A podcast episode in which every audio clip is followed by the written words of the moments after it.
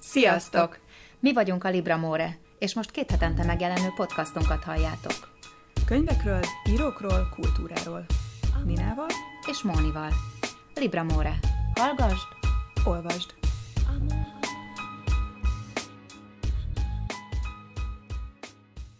Sziasztok! Hello! Ez a Libramore 13. adása, amelyben a disztópiáról fogunk beszélgetni. 2017 irodalmi műfaja a világ szerint a disztópia volt. Trump, a Brexit és Putyin divatba hozták George Orwell-t és Margaret Atwoodot is, úgyhogy mai adásunkban a disztópiával fogunk foglalkozni. Ezután azt nézzük meg, hogy melyek voltak hazai és külföldi kritikusok szerint az év legjobb regényei. És végül a könyves kalendáriumban a disztópia egy nagy mesterének születésnapját ünnepeljük, úgyhogy hallgassatok minket!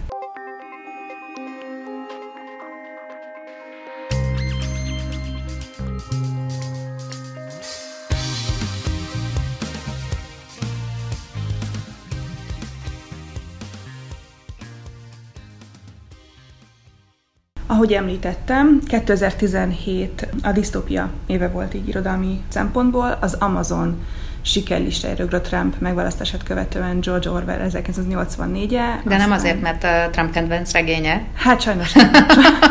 És nem hiszem, hogy ez volt a, ez volt a, a magyarázat.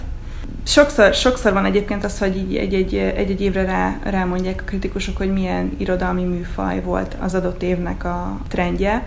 A disztópia ez tök egyértelmű volt 2017-ben. A disztópiát olvasni egy nagyon jó dolog, ha nem, ha nem abban a tudatban kell olvasnunk, hogy ez közvetlenül lekopiszta a valóságot. És éppen voltam egy beszélgetésen évközben, ahol azt mondták, hogy a, a legjobb disztópiák arról szólnak, hogy a szabadság, a regényben a szabadság és a mindenféle dolgok elvesztése miatti fájdalmunkat egy kényelmes, biztonságos fotelből éljük át. Tehát, hogy azért nagyon jó, mert ott van az a fal igen, köztem, és, a, úgyhogy, és ez tényleg nagy igazság, hogy addig jó disztópiát olvasni, amíg a valóságunk nem ugyanaz.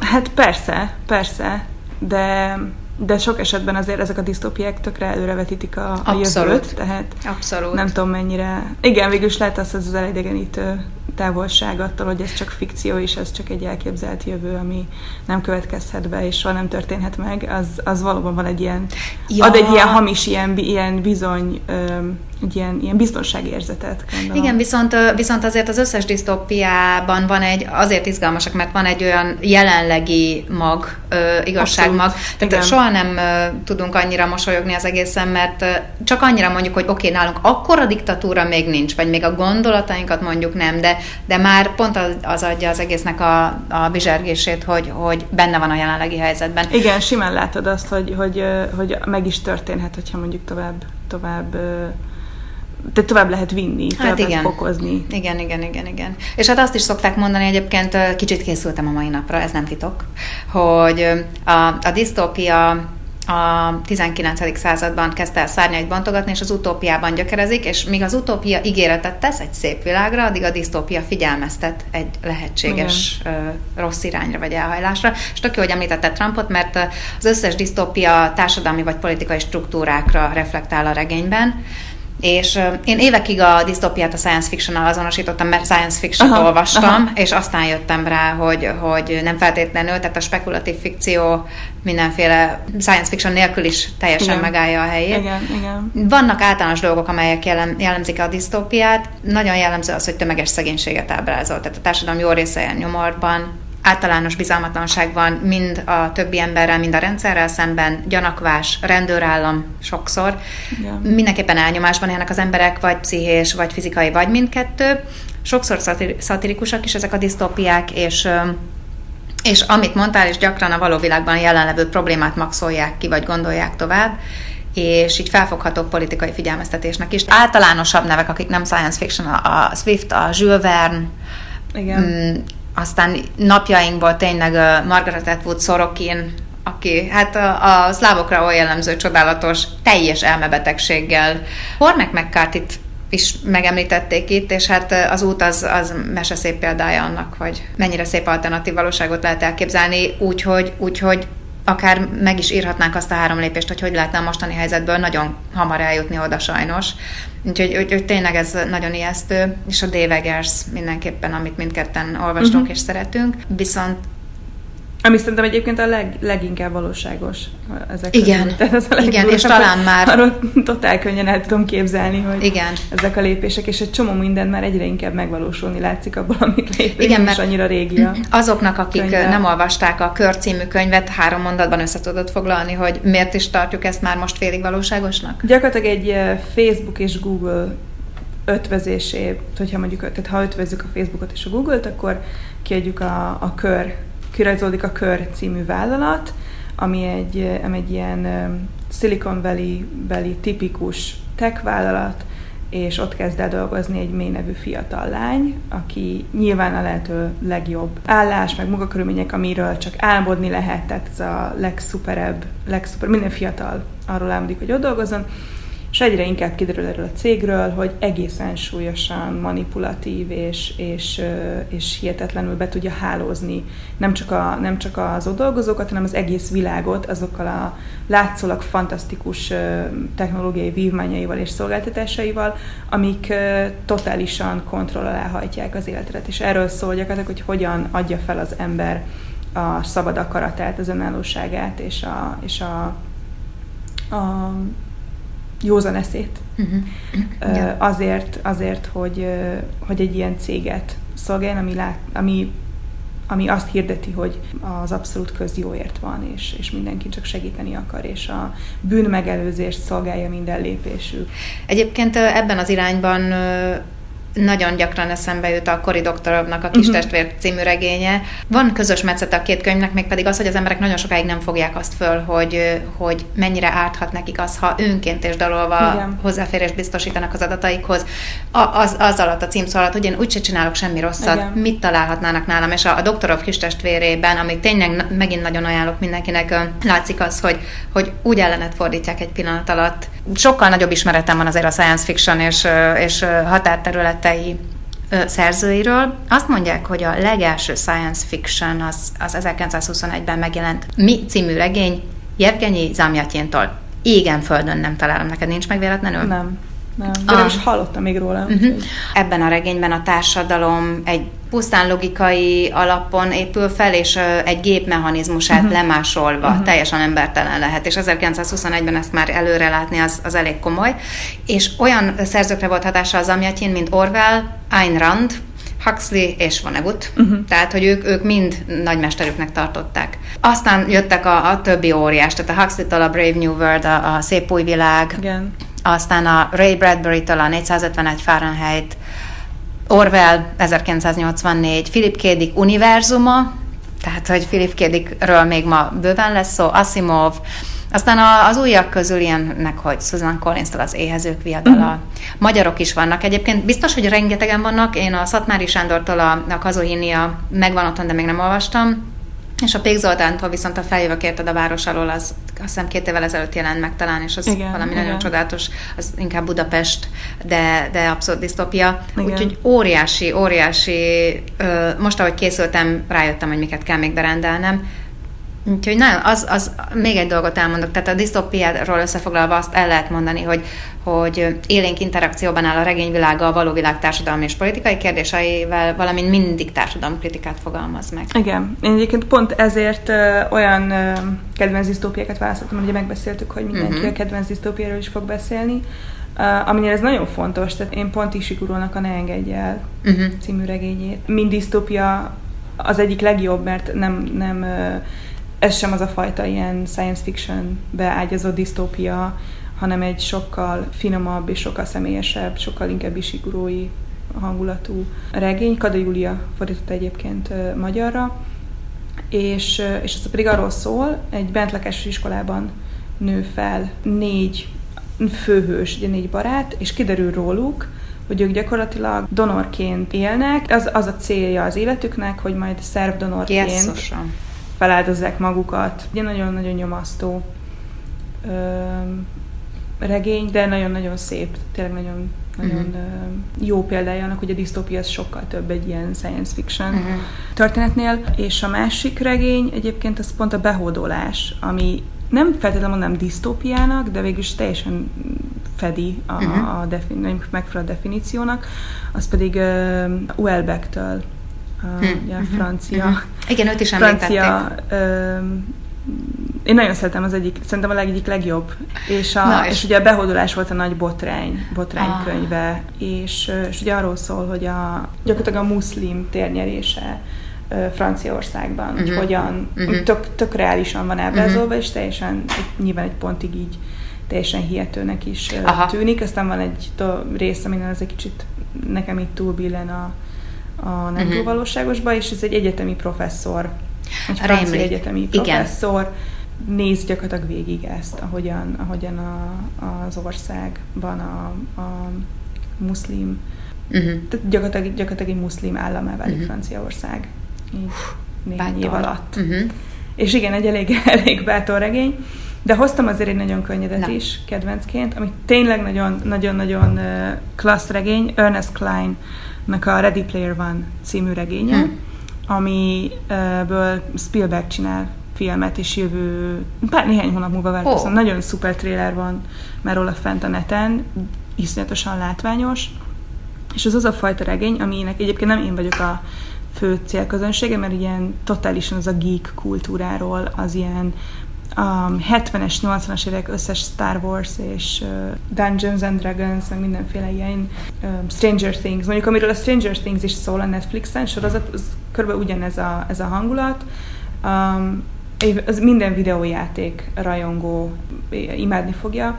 Arról szól, hogy a, gyakorlatilag mindenki ilyen Matrix-szerű valóságban él, tehát totálisan lepusztult ilyen nyomornegyedekben élsz, de bekap, tehát felteszed magadra egy ilyen, hm. egy ilyen um, nem tudom, ilyen VR készüléket, és benne vagy egy ilyen, egy, egy, egy alternatív valóságban gyakorlatilag, és abban éld a napjaidat. Uh-huh. Ott jársz iskolába, uh-huh. tehát nem kell fizikailag bemenned az iskolába, hanem felkapcsolod a készüléket így magadra, hogy belépsz a nem uh-huh, tudom, igen. számítógépen keresztül, egy ilyen konzolon keresztül, és, uh-huh. és már ott vagy. És ez egy tök Matrix-szerű az egész ilyen, ilyen szempontból.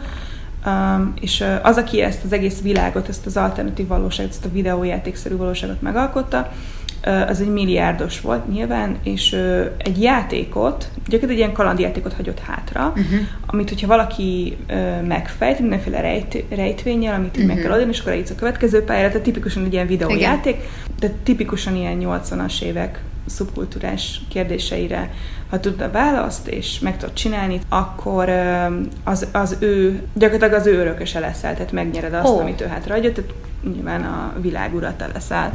És akkor van egy főhős, egy ilyen tizenéves főhős, persze nagyon sokan nem szeretnék, hogy, hogy ő ezt megtalálja ezt a díjat, nyilván egy csomó kihívója van, hihetetlen kalandos Jól uh, sztori. Mond, mondd el a tiédet. Uh, mondjuk, oké, okay, Philip Kédiktől, ha a kedvencet kell mondanom, az a Palmer Eldridge három stigmája. Nem olvastam. Arra szoktam azt mondani, hogy miután elolvasod, nem leszel ugyanaz az ember, mint voltál, és ennek nagyon nem fogsz örülni tényleg nem voltam utána ugyanaz, és nagyon sokat rombolt rajtam, uh-huh, de uh-huh. So, semmiért nem cserélném el, háromszor elolvastam. És Szorokint nagyon szerettem, uh-huh. minden Szorokintól, de ez a trilógia nagyon jó. Nagyon tetszett egyébként a Strugacki tesoktól a Kárhozott város. Uh-huh. Azt olvastad? Nem. Arról nem. tényleg csak egy mondatot, mert már nagyon sokat beszélünk. Ott az a rendszer, hogy van egy, nem tudjuk, hogy milyen világ, csak belecsöppenünk egy világba, most ez, most ez a világ azoknak, akik benne élnek, egy óriási város, és nem tudjuk, mi van a városon túl, és bármilyen szakmád volt előtte, mielőtt ebbe a világba belekerültél, teljesen mindegy, mert rotációban mennek a szakmák, tehát fél évig elnök vagy, fél évig kukás, fél évig ez és az és az, és így irányít. Ez mitől disztópia? Eddig teljesen jól hangzik. Teljesen demokratikus. Rémisztő, Ugye, nincs hogy... az, hogy valaki 20 évig 20 évig politikus. Uh-huh. Nincs viszont, 30 igen. évig cégigazgató. Csak amikor egy, amikor egy egyiptológus professzor félig kukákat hord bűnözőkkel, akkor lehet, hogy egy picit ez annyira rombolóvá válik a személyiségére, hogy amikor rendőrfőnökké válik, akkor teljesen más rendőrfőnök lesz belőle, mint amúgy lett volna. Aha. Tehát olyan... Ez tök érdekes, mert én meg pont nem így látnám. De érdekes, Tehát nekem, mondasz. nekem meg ilyen nagyon igazságos. Igaz, tűnt. egyébként mielőtt elkezdtem olvasni, nekem is igazságosnak tűnt. Hát nem. Úgyhogy nagyon érdekes, ezt nagyon ajánlom. Tehát aha, mondjuk akkor aha. ez a három. Na, és akkor neked jó. még van Még egy. egy utolsót hagynék, megint magamat akarom reklámozni. Ben H. Wintersnek a Föld alatti légitársaság című Mm. regényt én fordítottam. Az olyan értelemben disztópia, az egy ilyen, inkább ilyen alternatív történelmi regény, tehát hogy nem, nem ugye azt, azt nem, korábban beszéltem róla, azt hiszem, a, gyakorlatilag az van, hogy a, hogy a rabszolgasság nem ért véget Amerikában, és még mindig van öt déli állam, ahol legális a rabszolgatartás. Tehát gyakorlatilag a mi jelenünk az úgy néz ki, hogy ö, máig élnek rabszolgák ö, ö, Amerikában, ezért a világ többi része, hát a jobbik, jobbik része bolykottálja Amerikát, tehát nem Amerika a világhatalom, nem úgy néz ki a jelenünk, és a főhős az pedig egy fejvadász, egy, egy ö, ö, fekete fejvadász, aki megszökött délről, viszont elkapták ö, északon, és tehát északon, úgy, úgy északon, hogy a nem déli, Igen. á, valamelyik nem déli ö, államban, és csak úgy tarthatja meg a szabadságát, vagy maradhat szabad, hogy, hogyha fejvadászként segít más rabszolgat el, elfogni. Nagyon-nagyon kemény. Aha. Aha. Tényleg nagyon jó, nagyon jó regény. Hát akkor viszont mindenkinek disztópiában gazdag, boldog új évet kívánunk innen is. Igen, van mit olvasni. Van és mit. nem csak science fiction. Nem bizony, látjátok. nem bizony.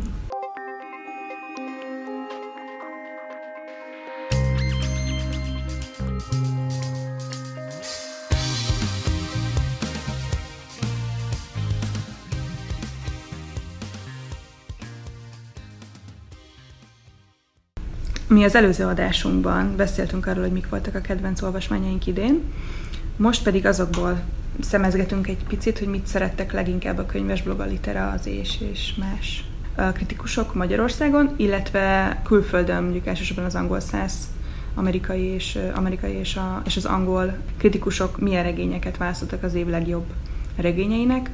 És akkor kezdjük a te abszolút kedvenceddel, mert úgy tűnik, hogy az összes magyar kritikus, az is, aki nem mert más mondani, és az is, aki őszintén beszélt, Nádas Péter világló, világló részletek című a könyvét, ami áprilisban jelent meg idén, hogyha jól emlékszem, talán könyvfesztiválra pont. Uh-huh. Igen. Ö, azt választotta az év legjobb könyvének. A másik pedig ö, Tompa Andrának az Omerta című ö, regénye, a Hallgatások könyve című regénye, ami még nagyon nagy kedvenc volt, nem csak a könyves blognál, hanem a cikkekben is megnevezték, mint az év egyik legjobb ö, regényét.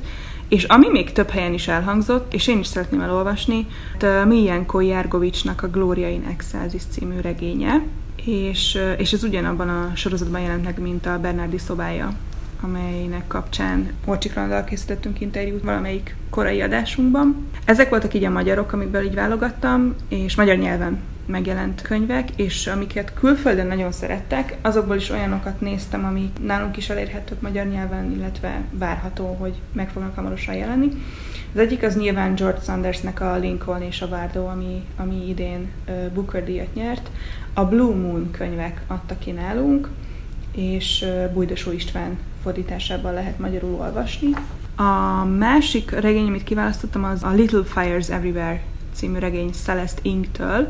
Neki megjelent már az Európánál a korábbi regénye, amit sohasem mondtam el címmel. Celeste Ing az egy ázsiai származású, de Amerikában felnőtt. Nem tudom, hogy pontosan kínai, vagy talán kínai egyébként. Uh-huh. És az első regénye is erről szólt, tehát ez a fajta pont, pont diszkrimináció, faj diszkrimináció, de nem a, nem a feketékkel, uh-huh. hanem az ázsiaiakkal szembeni 70-es évekbeli Amerikában. Amit el tudunk képzelni, hogy milyen módokon lehet um, lehet szegregálni, meg, meg, meg ignorálni ott élő családokat. És a második regény is ugyanez az amerikai kisvárosi környezet, ahol eh, ez a Little Fires Everywhere című idei regénye, amiben egy egyedülálló anya költözik a lányával, és egy nagyon prominens ottani családtól bérlik a házukat, és nagyon közel kerülnek egymáshoz, és aztán egy, egy adoptálási botrány, vagy hát valamilyen sztori, ami így a városban nagyon, nagyon ö,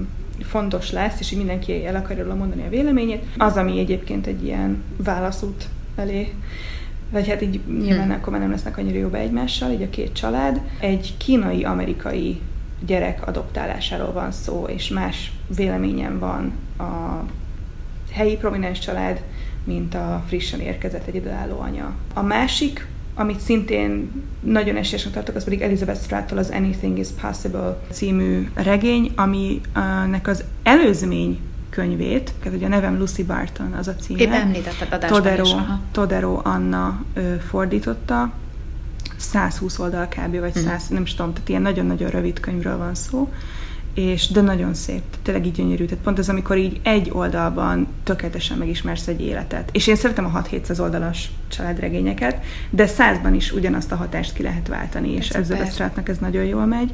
Ez a regény, az Anything is Possible, valamilyen szinten a folytatása a nevem Lucy Bartonnak, mert Lucy Barton tér vissza Hm. a, a, abba a kisvárosba, ahol felnőtt, hogy tizenvalahány év után megint találkozzon a testvéreivel. Még egyet említenék meg, az pedig Rásditól a Golden House, mert ezt biztosan tudom, hogy könyvfesztiválra jön magyarul is. Ez az új Rásdi regény, és Greskovics Endre fordítja. Úgyhogy ez volt az idei Best of válogatásunk, amit a hazai és a külföldi kritikusok a legjobban szerettek.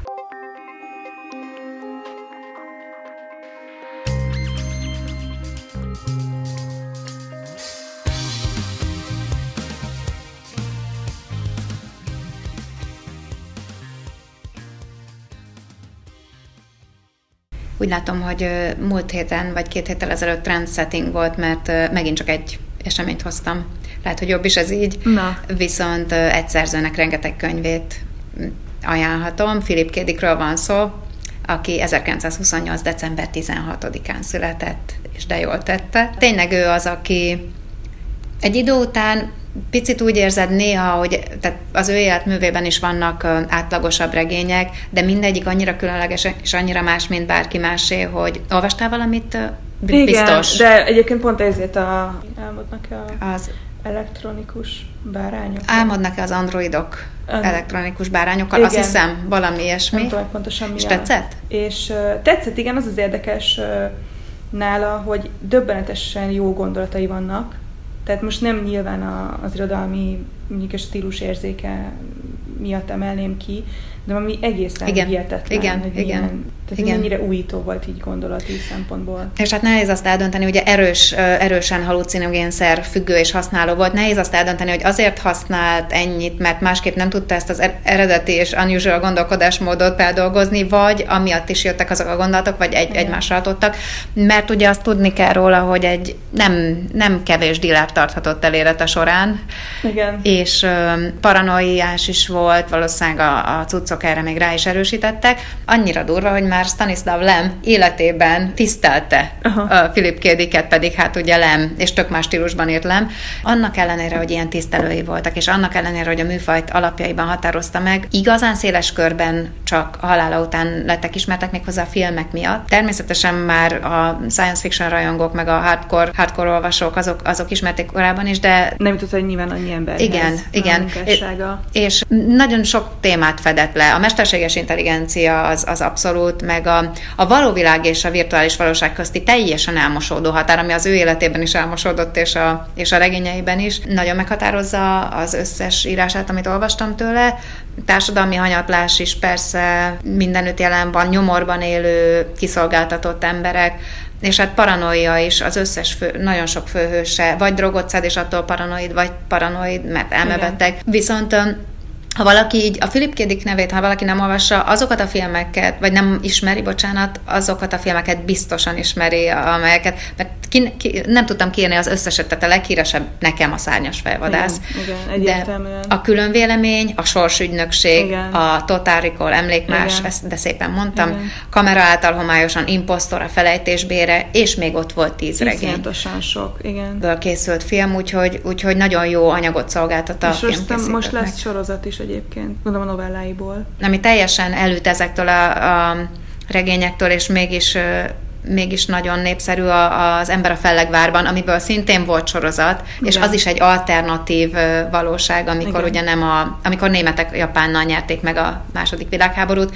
Nagyon érdekes gondolatkísérletet tudott ő eredetit alkotni Igen. másban is, mint az elmebeteg paranoia. Úgyhogy nagyon boldog születésnapot neki utólag is, és nagyon köszönjük az összes, összes regényt, amit írt nekünk.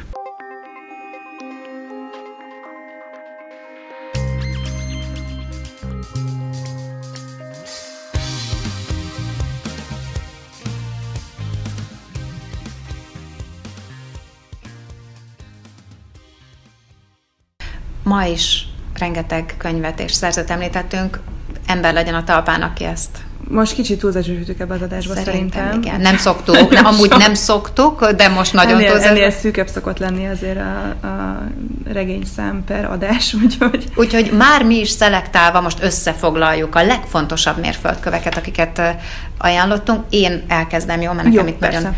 A Strugacki testvérek sajnos nem tudtam megjegyezni a két fiú nevét, gondolom az egyik Arkagyi.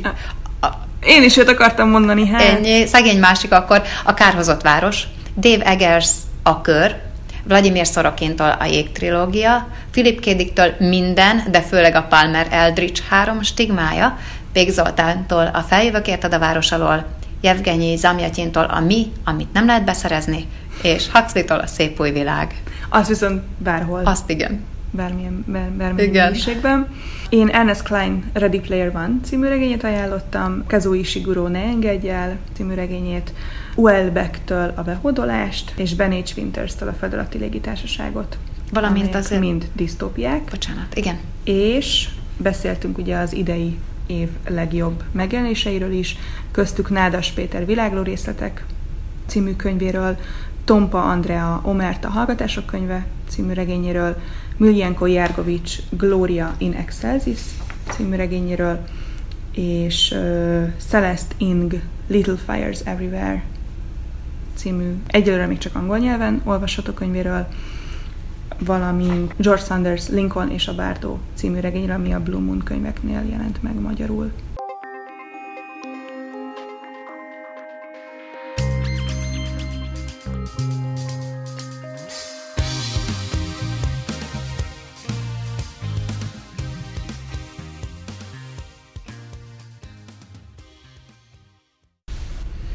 És akkor Nina, mire lehet tőlünk számítani jövőre szerinted?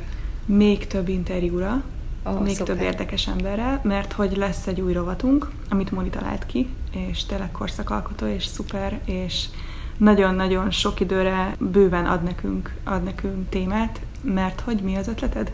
Az az ötletem, hogy nagyon sokan hallgatnak bennünket, nagyon sok barátunk is kötelezően hallgat bennünket, és egy hónapban egyszer meghívnánk valakit, aki ugyanúgy civil, mint mi, és elmes, és rá van kattanva egy műfajra, valószínűleg inkább olyan műfajokra, amelyeket mi nem olvasunk, és őket hívjuk meg, hogy ők meséljék el nem szakértő szemmel, hogy a saját maguk által preferált műfajból melyek azok a regények, amelyeket nagyon meleg szívvel ajánlanak olyanoknak, akik még most ismerkednek a műfajjal kicsit ilyen civil, civil az irodalmi pályán. Abszolút, abszolút. Rovat. Izgalmas. Úgyhogy minden olyan ismerősünk, barátunk, aki most hallgat minket, az szóljon, jelentkezzen nálunk, hogyha van olyan kedvenc műfaja, szerzője, bármilyen irodalomhoz köthető, aminek a megszállottja, mert nagyon szeretnénk beszélgetni vele. Úgyhogy ez tuti lesz, meg amit mondtál, sok interjú és rengeteg könyv. Igen, mert iszonyatosan sok könyv áll a polcunkon, csak arra vár, vagy elolvassuk, úgyhogy, úgyhogy most szerintem pont ezzel fogjuk tölteni az ünnepeket.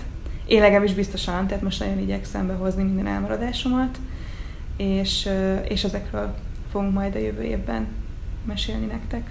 És nagyon köszönjük ezt az évet, rengeteg nagyon jó visszajelzést kaptunk. Szuper évet csináltatok nekünk, és mi is szuper évet csináltunk magunknak a legjobb ötlet volt, hogy elhívtál kávézni Nina, és azt igen, mondtad, hogy igen, igen. működjünk együtt. Nagyon köszönöm, és nagyon, nagyon sokat várok a jövőtől is. És hallgassatok minket továbbra is 2018-ban, meg 2019-ben is majd, meg 2020-ban is. Igen. Úgyhogy, és olvassatok sokat. Olvassatok sokat, és boldog ünnepeket. Sziasztok!